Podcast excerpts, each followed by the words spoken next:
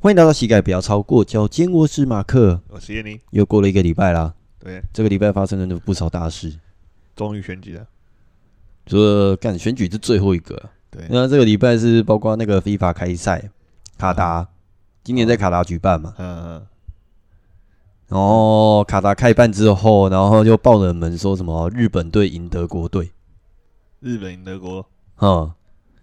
日本不是蛮强的吗？没有啊，德国更强啊，哦，大家都只是觉得说德国应该会赢啊，结果到最后原本是一比一打平，然后最后日本踢进最后最关键的一球，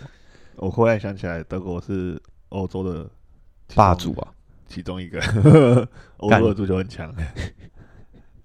因为我对足球没什么概念，强弱没什么概念。哦，所以你连你连那个世足赛开赛都没概念，都都没有注意到。我有看到什么新闻说这个。看一堆这个沙乌地阿拉伯的那个，因为今年就是在那个啊，诶、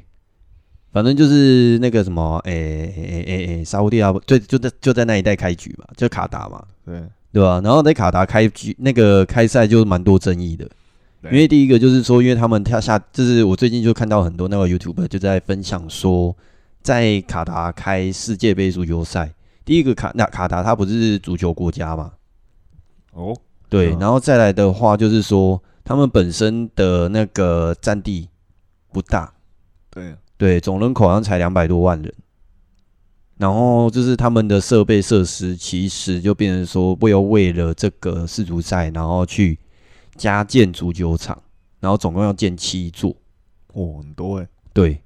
啊，盖完以后养蚊子，诶、那不诶、还有其他的啦，就是说它，比如说，因为是小岛国嘛，那它的淡水源不够，然后住宿也不够，哇，就变成说，如果说要去看球世足赛的人，他要要住的地方，包括是摄影记者，包括家属，然后包括观众，他们要住宿的地方，通常是在周边国家的旅馆，哦，而不是在卡达里面。反正要看个足球赛，还要到第二个国家去看。对，哇，听起大来概是这个概念。然后就有一些什么一些贿选风贿选风波啊，会选就是因为 FIFA 的那个就是评委评选员，他们好像就是说有被国国家单位施压，或者是说被厂商招待之类的一些不平不公平的，诶、就不确定的一些事情啊。但是就是有一些这样子的风声传出来，所以卡达这一次的那个举办国的这个这个事情，好像就是备受争议很大。对呀、嘿，但是还是如期举办了。然后再来就是说，因为我们是，就是他们有提到，就是说，一般世足赛举办时间都在夏天，就在七月份。对对，但今年就是我因为卡达它是热带地区嘛，对，那夏天如果说你要在那边办足球赛，会太热，那导致说你的场馆要变成说是要有冷气的状态，那更不可能。所以他对为了要在卡达那边举办，他把整个赛季移到我们现在十一月来。就进入冬天那种。冬天的时候才能踢。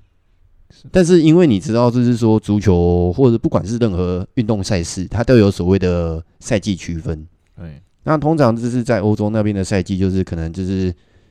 现在就是他们的本国里面的内内部的一些赛制开始的时候，哦，所以为了要去办这个世足赛，整个赛季都要被打乱。所以为了这个世足赛，大家都要先先腾空间出来给他先办。对，那再来的话，就是像我们自己也能了解嘛，就是说，诶、像那个运动本身，你要去举办一个大比赛，或者我们要去举办一个大比赛，都要有所谓的四年一期的周期。哦，对，为了要这个进入到这个比赛，然后去训练选手的体能，训练像足球，它又有所谓的默契问题。哎、对啊，对，足球是十个人还是十一个人？十一个人加守门员嘛，对，嘿，这样一队蛮多人呢、对吧、所以你不光是培养选手，那个别选手的体能，那再来就是团队的默契，然后又要为了就是改变赛制、赛期，然后去调整整个规章，就是这整个就是听起来就是不太合理，对啊，但是又办在卡达，又因为在办在要办在卡达的关系，然后去调整比赛的时间。可能我觉得很多不该改的东西都改了。对，反正就现在不可能的事情都办了嘛，然后再来先是今天我们刚好今天是十一月二十六号，对，哎、投票是哎、开票哎、投开票啦。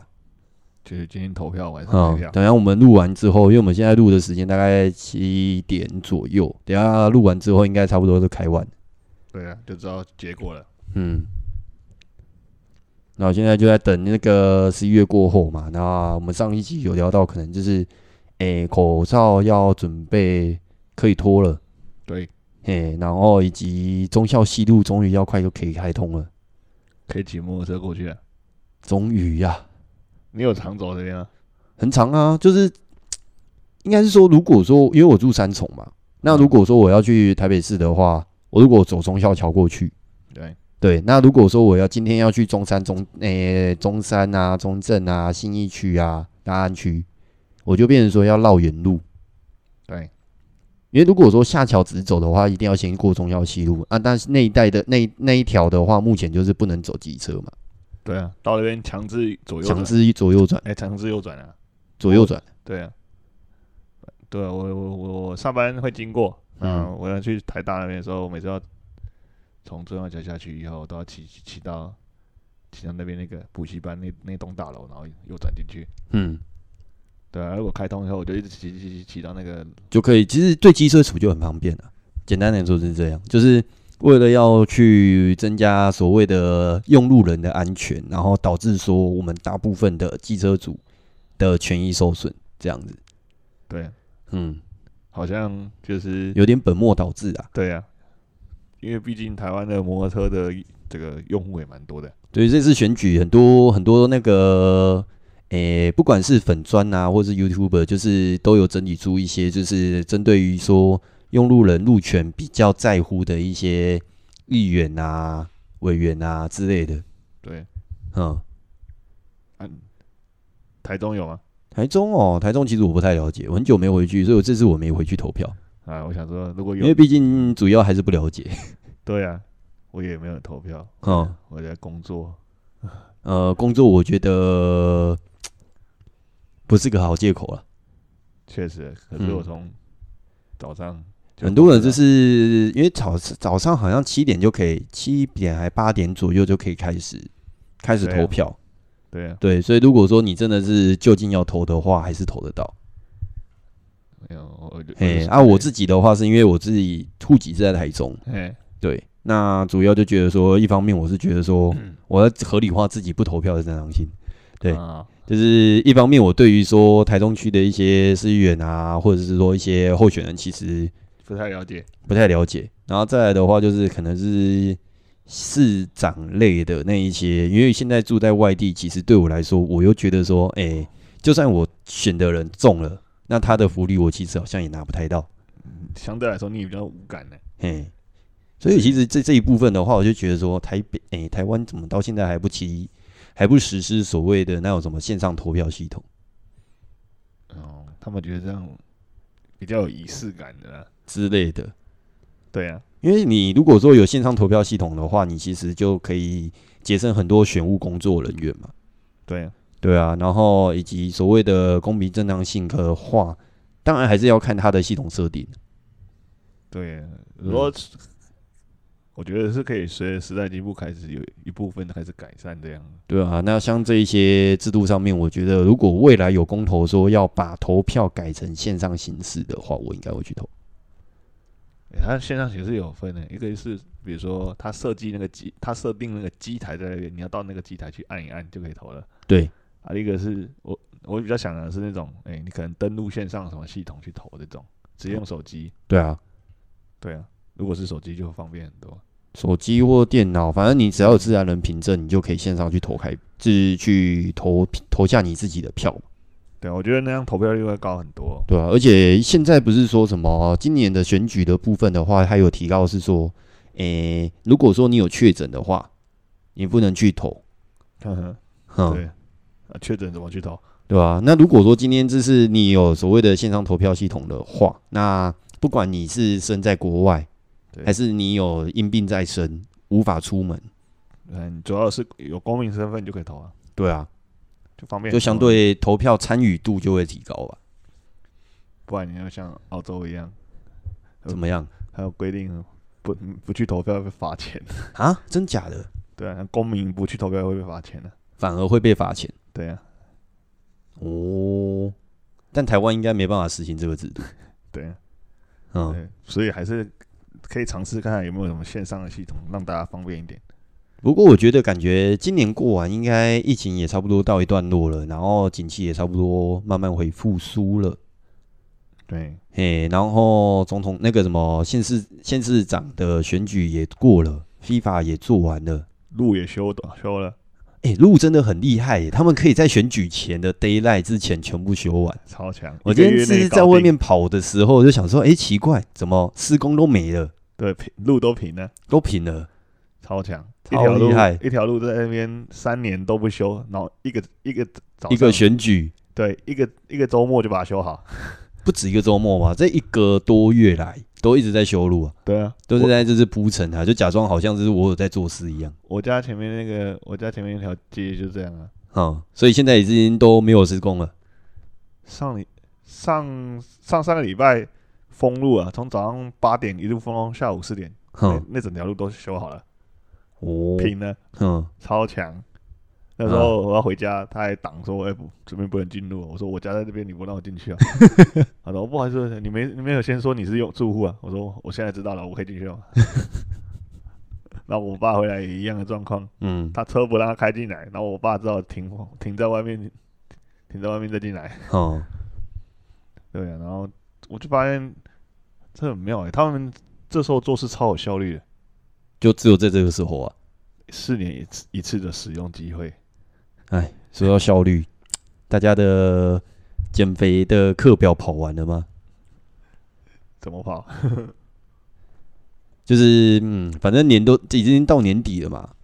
然后就是，其实，在运动界里面，我们最最大的市场还是增所谓的增肌减脂的这一些派系。哦，所谓的派系音乐，就是之前我们聊过蛮多，就是有关于说，诶、运动本身它可以去调整我们的身体的体态嘛。对那体态的部分其实也是包含，就是说最初阶我们会把它归类在所谓的增肌减脂，对然后再进阶一点的话，可能就是身体的体态调整。那体态调整也有包含说身体的，比如说一些柔软度啊、稳定性啊，对啊，对，那再来的话，就是在进阶的话，可能就变成说是进入到所谓的选手运动表现、欸对运动表现的部分，然后再退阶的话，会变成说像是一些诶、可能是受过伤的，或者是老年人的一些所谓的比较偏复健式的一些训练模组，哦，嘿，所以你刚刚讲的是正在跑这个增肌减脂课表的人，对啊，因为其实我们每个人都是都有对于自己身体体态的一些理想。想法，理想位置嘛，就是说，诶、我自己的目标是哪一位明星啊，哪一位网红。对那像现在的话，就是减肥的方式，就是麦始，因为它是一个非常大的市场嘛。就像其实像 Kobe，就是那个什么那新冠嘛，新冠肺炎这边，如果说今天它的传染性没那么多，它样本数没那么大，其实很难说很在短时间内找出所谓的疫苗跟解药。就是所谓解药，就是说如何去因，如果你真的重症了，该怎么让你的身体恢复健康。对啊，因为基数多了嘛，那基数多的话，相对的研究也多，所以相对的减重减脂这一部分的话，像蛮多就是会从饮食开始着手嘛，比如说可能一开始的所谓的蛮早期的所谓的断食，嗯，就是各种摄取的，就摄取营是养节食嘛，对就是不吃减少东西，然后或者是说，诶、不吃那个油炸物，对对，不吃油嘛，然后就是再来的话，就是所谓的均衡饮食的这一部分，嗯，不吃青菜，诶、不是，就这是个均衡饮食。对我刚刚讲的那个叫偏食 啊，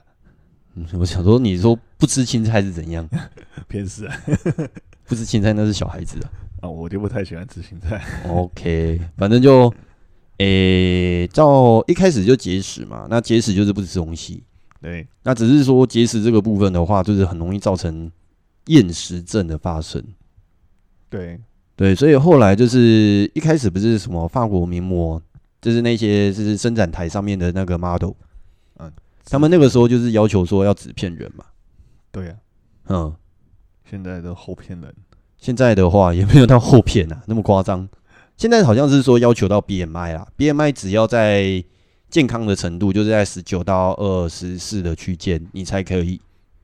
对，嘿，然后再来的话，就是可能就是开始慢慢就是了解到说，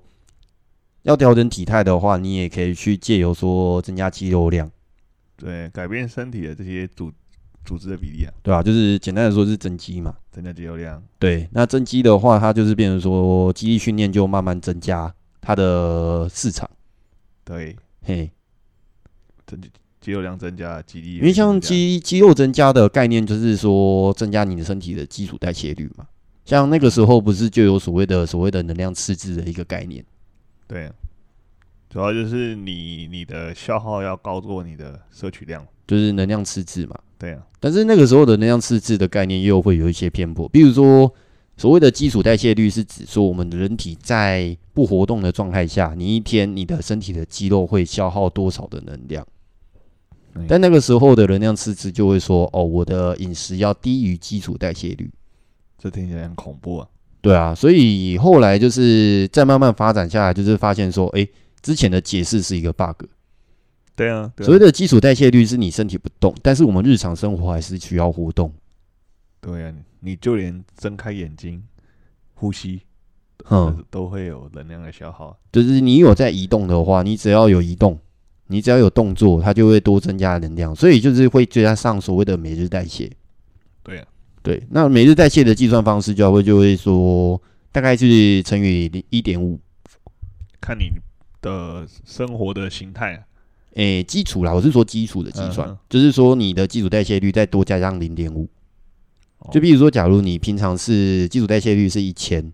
那你的每日代谢可能就是再多加个五百大卡，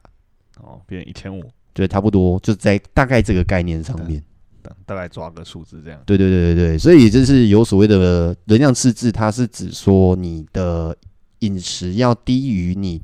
就是要刚好跟你的活动量是持平的。就假如说你的每日代谢是一千五，那你每天至少要吃到一千五。对，嗯，哎那对像你在如果说你要去做饮，因为一一般我们是在说能量赤字，它比较危险的地方就是说，如果你吃的那个卡路里量，你吃的东西的热量低于你的每日身体的消耗的话，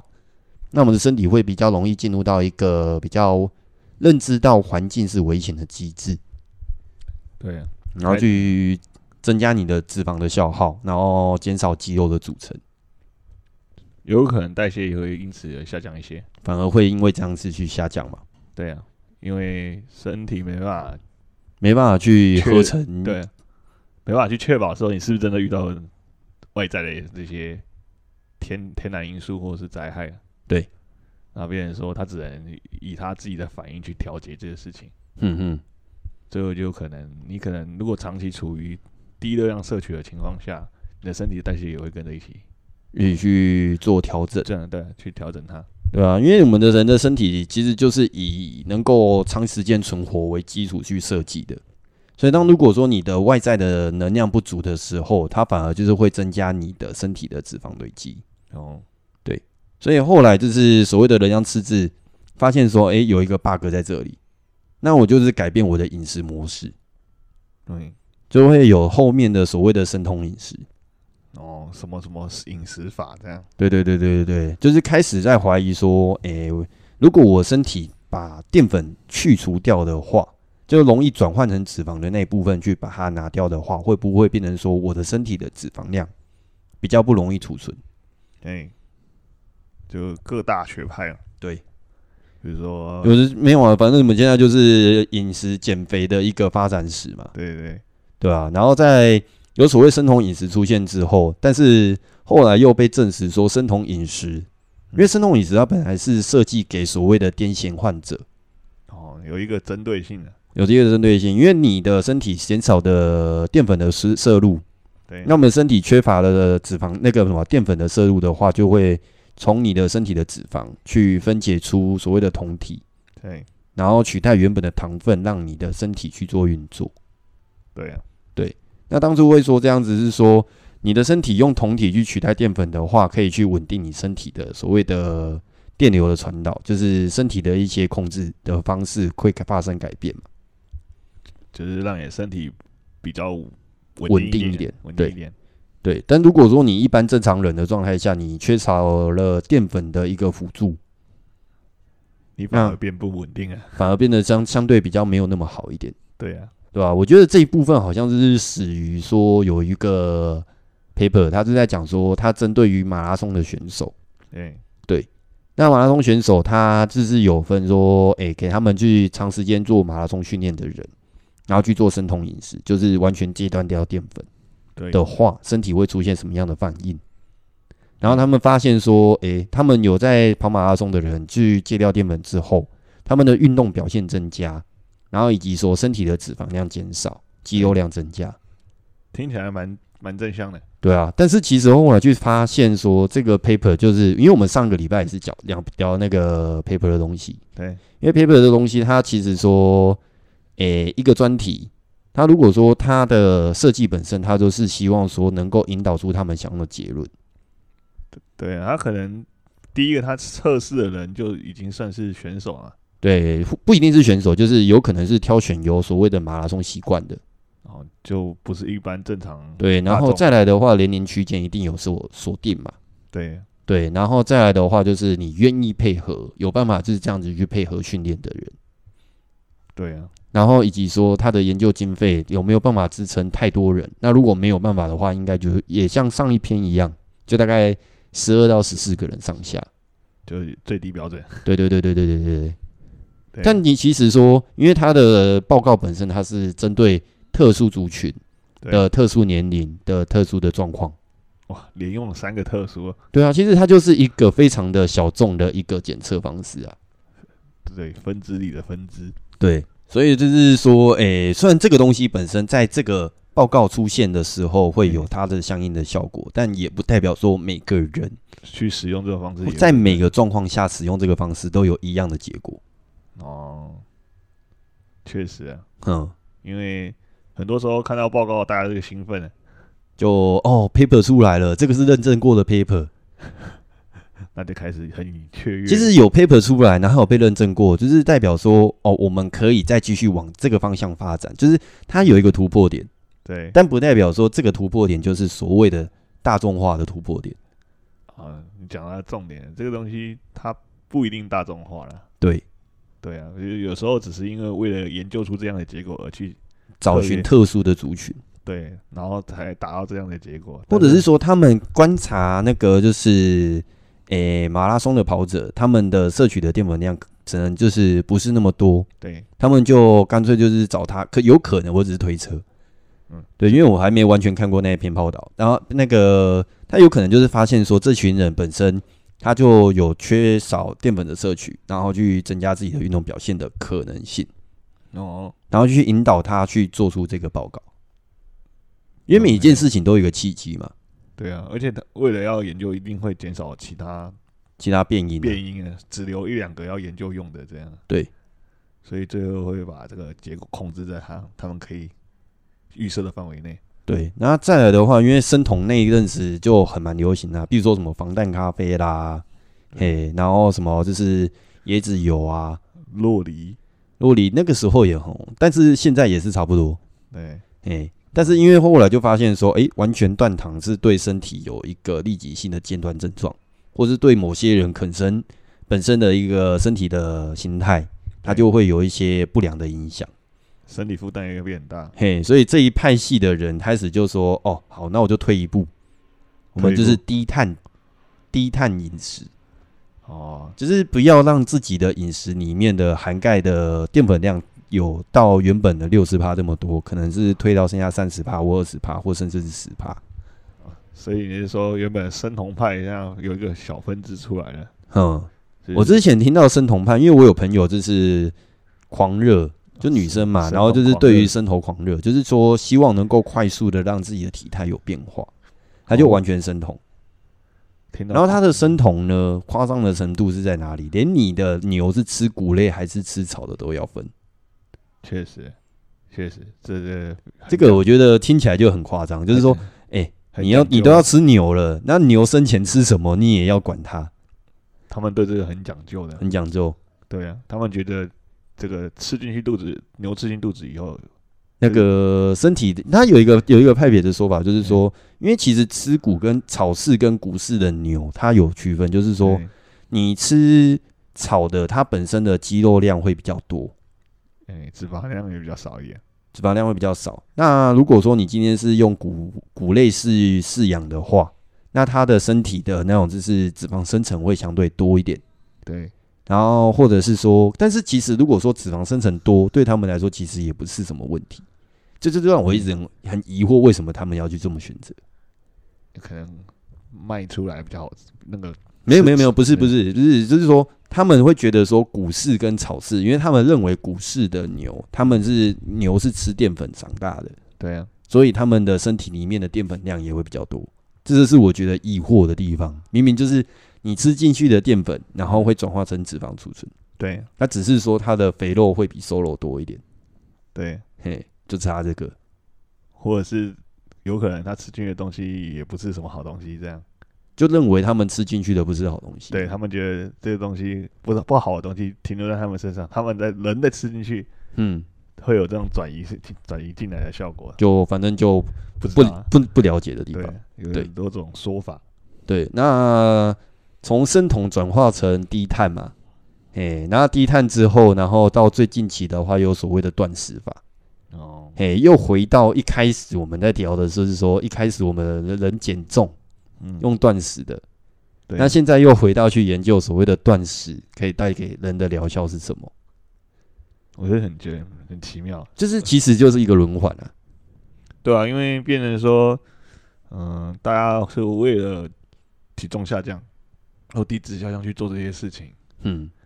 那最后结果就是你试了一圈回来，还是在回到原本一开始的动动做的事情。就是以饮食这一派啊。对啊，那像嗯断食的部分的话，像现在比较流行的就是所谓的“一六八断食”嘛，对，啊对吧？然后在“一六八断食”被就是确认它的医学上面的一些疗效之前，那有些人就比较激进嘛。那诶，有一六八，那我是可不可以二十四？二十跟四，对，或二三一？对啊对我胃长时越长时间吃不吃东西，那我效果是不是越好？对啊，嘿，然后直到我今天遇到一位女同学，就是来跟我反映说，嗯，她最近遇到那种就是减肥的瓶颈，减重的瓶颈，然后呢就问她说，她是不是有就是做一些饮食啊，然后她平常的运动习惯是怎么样？嗯她就说她现在在做二十四的断食，哦，嘿，她是她的理给我的理由就是说，诶，原本她是做一六八嗯。然后一六八之后开始感觉到有一些成效之后，那有一些成效之后，他一定会遇到一个所谓的停滞期嘛？对啊，对，那他遇到停滞期的时候，他就开始恐慌，那是不是我断食的时间不够？所以他才会引引引致再进一步，就是进入到所谓的二十四。嗯，那这部分的话，我就觉得说，嗯，其实这个也算是蛮多人会遇到的问题。就是他想要继续加大这个力度啊，对，就是有点类似像减肥药嘛。那减肥药下去之后，那你发现说，哎、药效好像有点停滞了，那我可不可以加大力道，就是多增加药剂量的那种概念？对啊，你你这样讲起来，其实他可能也被焦虑所苦，你知道吗？也不是说被焦虑所苦，就是因为你长时间断食，然后又长时间被自己的体重的这个数字所局限。对啊，就意思是说，他今天会因为这样断食呢，呃，降下降体重嘛，嗯，但是他也会因为没有断食，体重又回来啊，也有可能啊。就是我们比较常会提到的、啊，就是说你如果说是饮食控制的去减重，对啊，为什么不是？就是后来会慢慢被就是大众所淘汰，就是说我们会怕的是那个反弹。对啊，对，那比如说有些人就是脱水啦、轻腹便啦，然后不吃东西啦，或是干脆就挖呕吐、催吐啊，催吐，对，哎呀，用那个催吐的方式。好久没听到这个东西，对，早期的时候还蛮多 的啊。这个是有点年代。嗯哼，年代到我都忘记他怎么讲。对啊，只是哎，像通这种方式的话，就是比较哎容易让我们的身体，就是说，哎，你体重确实是有显著的下降，对，但是很快它又你喝个水，吃个东西，我们吸口气啊。吸口气，马上又回 胖。对啊，因为大家都只想把这个目标放在达到他要的这个数字上，对或者是目标体重上面，他就忘了，当你达到之后，还有一段路要继续维持啊。或者是说，因为我们现在都还是觉得说速成的话是最好的，或者是心态上是觉得先到再说了，先到再说。对。嗯，但是这会造成一另外一件事，就是说，你当你没到的时候，你就会特别的紧张、焦虑。对，就会开始觉得说，哦，是不是做的不够？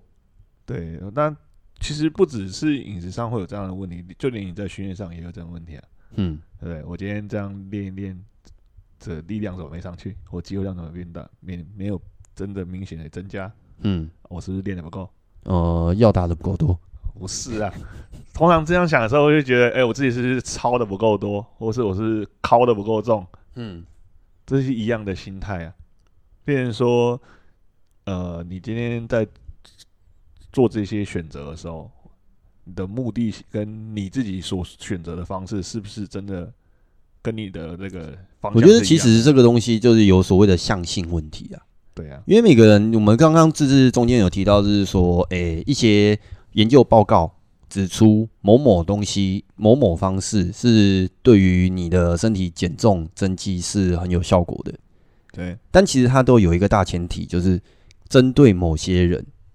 的某些情形。哎、有有条件的，有条件性的，所以当如果说你今天好，比如说比较常会显而易见，就像你刚刚提到，就是增肌这一块嘛。那增加肌肉量这一块，有些人就是以男生为主啦，对，那有些诶、女生比较少，但是女生也是有天生男性荷尔蒙过多的，真棒，诶、也不一定棒啊，人家你要看人家想不想要啊，嗯，对啊，对就是有些人就是说，诶、天生男性荷尔蒙如果说比较多，他身体的肌肉量就比较容易生成腿毛也比较长，之类的，头发比较容易秃。听起来有点难过， 也还好啊，就是反正就是有得有失嘛。对，有得有失，对，对啊，那像有些人可能是天生脂肪量就容易增生，就是也相对来说，女性荷尔蒙高的人也容易比较容易，对，有可能是女性荷尔蒙过高，或者是有些人可能就是身体的那种就是脂肪增生的数量会比较多。天生就容易对，因为我们们的那个脂肪细胞它是天生数量是固定的嘛，对啊，对，就是青春期过后你的脂肪的细胞脂肪数就是固定在那边。对啊，那有些人是脂肪细胞容易多，那有些人就是天生脂肪细胞少。哦，你讲的是数量的问题，数量。哦，那有些人可能是身体的消化吸收速度快，就是肠胃蠕动，或者是说消化吸收速度好。嗯肠子都也会吸引，，对，那如果有些人可能就是肠燥症，就是容易就是拉啊，容易减少吸收量啊。那如果说有肠燥症的，可能就相对容易瘦。哦，嘿，可是每个人状况没有没有固，都没有就是都就是有很多种变因啊。对啊，有很多种变因，嘿，只是我们可以透过一些我们自己本身，呃，天生有的特性，对啊。然后下去做一些相应的配套，对啊，毕竟还是都有一些固定的模式在、啊。也不是说固定的模式，应该是说，反而现今你看到就是说，诶、某某人的减重菜单，对或者是某某人的一些训练课表，对那这些对他来说，他是他达成中经诶、他他成为这个身体的形态之前所努力的方式。那他努力的方式不一定代表说也适合每个人，或者说你他他他所展现出来的东西，只是他其中的片段而已、啊。或者是说他有假造，驾照就是造假作假、造假啦，什么驾对照？假造啊、作假、啊，对啊。有可能啊，对啊，像其实比较常会看到的是说，比如说像国外的一些健美选手，或者说运动员，对你会发现说，因为最近我也是听那个，因为我之前常是跑课都在骑车嘛，对然后骑车的时候就听到一些那个可能过去馆长的一些那个运动，就是讲关于运动界的这些篇幅，嗯，然后就听到他聊到就是说，诶、国外的一些运动员，然后他就是一天训练四个小时都不会累，然后每个重量都是拿的可能就是诶三诶五十趴到八十趴甚至九十趴这样子去练，太勇了吧？超厉害的、啊，就是这样子的强度，他可以训练到四个小时。这样持续几年？呃，就不晓得，就是他达他们说他们达成自己身体的体态的时候，他们是这样子的训练法。但其实就一般人来说，你光吃的东西消化吸收就不一样，哎、对那你的身体的代谢速度也不同，对对，那你的身体的恢复速度也不同，对，对。那再来的话，你的身体的肌肉组成，我们的肌肉组成有所谓的红肌、红肌、白肌跟红白肌嘛，对，对吧、有些人就是所谓的红肌量会比较多，那他的有氧训练的话，可能就比较顺畅。对，有哎有有有，每个人身体的状况不太一样，然后再加上身体的这些组成不太一样，所以你可能要去找到一个比较合适自己的。对，所以反而他就是有提到，就是在说，诶、你看到人家训练这个样子，可以训练到那么大只、那么壮，然后肌肉量那么大，但是人家的人家就是很多很多很多时候会让那个什么看到你的课表的人，以为说啊，是不是我自己训练的不够？是不是我饮食控制不是那么的精准？对，嘿，就是会开始怀疑自己努力够不够。哦，嘿，然后就会提到，就又回到我们刚刚提到，就是说，诶、当你的减重的时候的体态下，体重下降达到一个瓶颈的时候，你就会开始怀疑自己的努力是不是不足的，然后就开始陷入焦虑。然后就会做出更更奇怪的决定对，啊、也是啊，嘿，这样说很合理吧？就是会合理啊变成合说一个，就是你把自己的目标设定的非常高，或者是说可能你的设定目标不是很高，但是你对于说自己的进度不够快这件事情很心急，很心急。很焦虑，很然后就紧张开始觉得说，诶，是不是我运动的不足？是不是我饮食控制的不够？但其实很多时候是反而是你的时间不够长，不是时间不够长，就是当下你的身体的焦虑导致说你的身体，因为我们的身体压力上来的时候，皮质醇就会增加嘛，哦，对吧、我想我刚刚讲的不够长的意思是说，他可能也也需要一段时间才会有所改变。对，我懂你的意思是说不够长，是说你可能进入到瓶颈期，但是如果说你要再突破的话，你还是需要一段时间去做。对对，你就是要持续维持住，然后过这段时间，他就会再突破。，对，那像我今天遇到那位同学，他就是说，诶、我就问他说，诶、那你停滞了多久？你我停滞了多久？因为我想说他已经努，他说从五月到现在，对啊然后已经瘦了差不多十公斤多，哎，嘿，那我想说，诶、那听起来蛮稳定啊，大概平均一个月掉一到两公斤这样子。结果不是这样，诶、他是这样子啊。然后后来我就想说，诶、那你算是慢慢的减，那 OK 嘛？那如果说你减下来的话，那如果说长时间进入到一个瓶颈期，那我就帮你听听看你的运动跟饮食是怎么样。然后我就问他说，那你的瓶颈就是停滞期，花了就是停滞了多久？他说一个礼拜。嗯，搞笑，也不是搞笑，就是说他开始发现说他的体重已经开始维持稳定在那边，嗯，了，那他就开始就是开始紧张焦虑嘛，对啊，对啊，那这个时候，因为有些人就是说，因为蜜月期有些人不一样，有些人可能是两个月、三个月，有些人像可能像我那个学生一样，可能就是拉到半年左右，就是会稳定的下降。对啊，嗯，所以，所以，所以他是太紧张了，诶、因为他就是发现说他这个礼拜就是完全没变动嘛，那他也没有大大饮那个那个叫什么，就是暴饮暴食，对，对，那他就是觉得说，诶，那体重没有变化，就开始就是进入到一个焦虑的状态。那其实这个时候就其实就放下心，然后就是因为他也 OK 啊，就是他有来上课，然后有他来询问，嗯，对，那我有知道说他的呃心态焦虑的部分，那我就跟他说，诶，那你在可能就是平常在上课之外的运动，你可以再去调整到什么样的状态，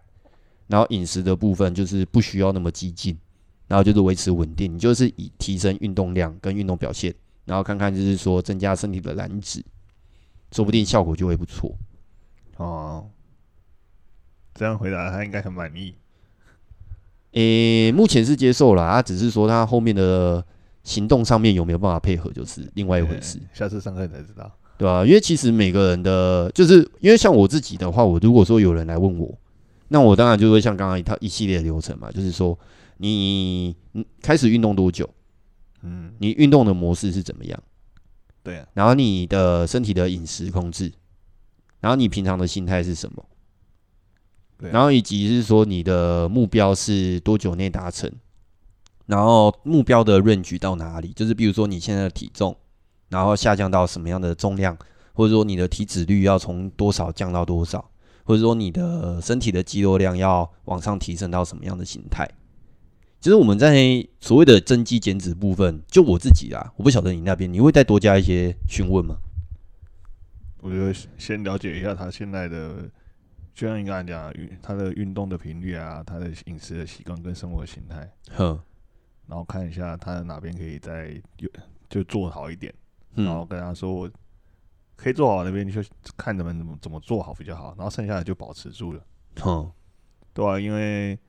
因为这个东西它以我自己的经验来讲，就是有时候它确实就是体重是卡在那边不动，对你你多做了一些努力，你反而让自己更累，你可能持续不下去，对，就是心态上面就会对开始压力对，你的压力就来了。那你反而保持好你的平常心，就这样稳稳的让它继续推进，继续推进的话，它就它就自这个突破就出去了。可能过一段时间，身体开始突破适应期，对啊，然后就开始就是会有一些比较明显的变化。对啊，呃，其实呃我觉得比较难的是你要去跟这些很焦虑的学生或很着急的学生说，啊，你可能需要，像我这种时坚持候，住我其对实就会反过来问他说：“你知道你现在的努力是有什么样的效果吗对啊，？”他比如说，可能是有正面的效果或负面的效果，嗯，嘿。然后像比较常会遇到，就是说，诶、不知道蛮蛮久之前的集数有提到，是说以前有一位学生，然后就是以不吃东西嗯为前提，然后去做减重，然后导致说他在运动期间他的运动表现都不好，哦，嘿，美丽啊，美丽，然后以营养及说，因为他缺乏饮食嘛，就是缺乏营养的状态下，他容易就更容易进入到焦虑的状态。对啊。嘿，不过我的话，我会跟学生讲说，哎、这种减重啊，它不是线性的，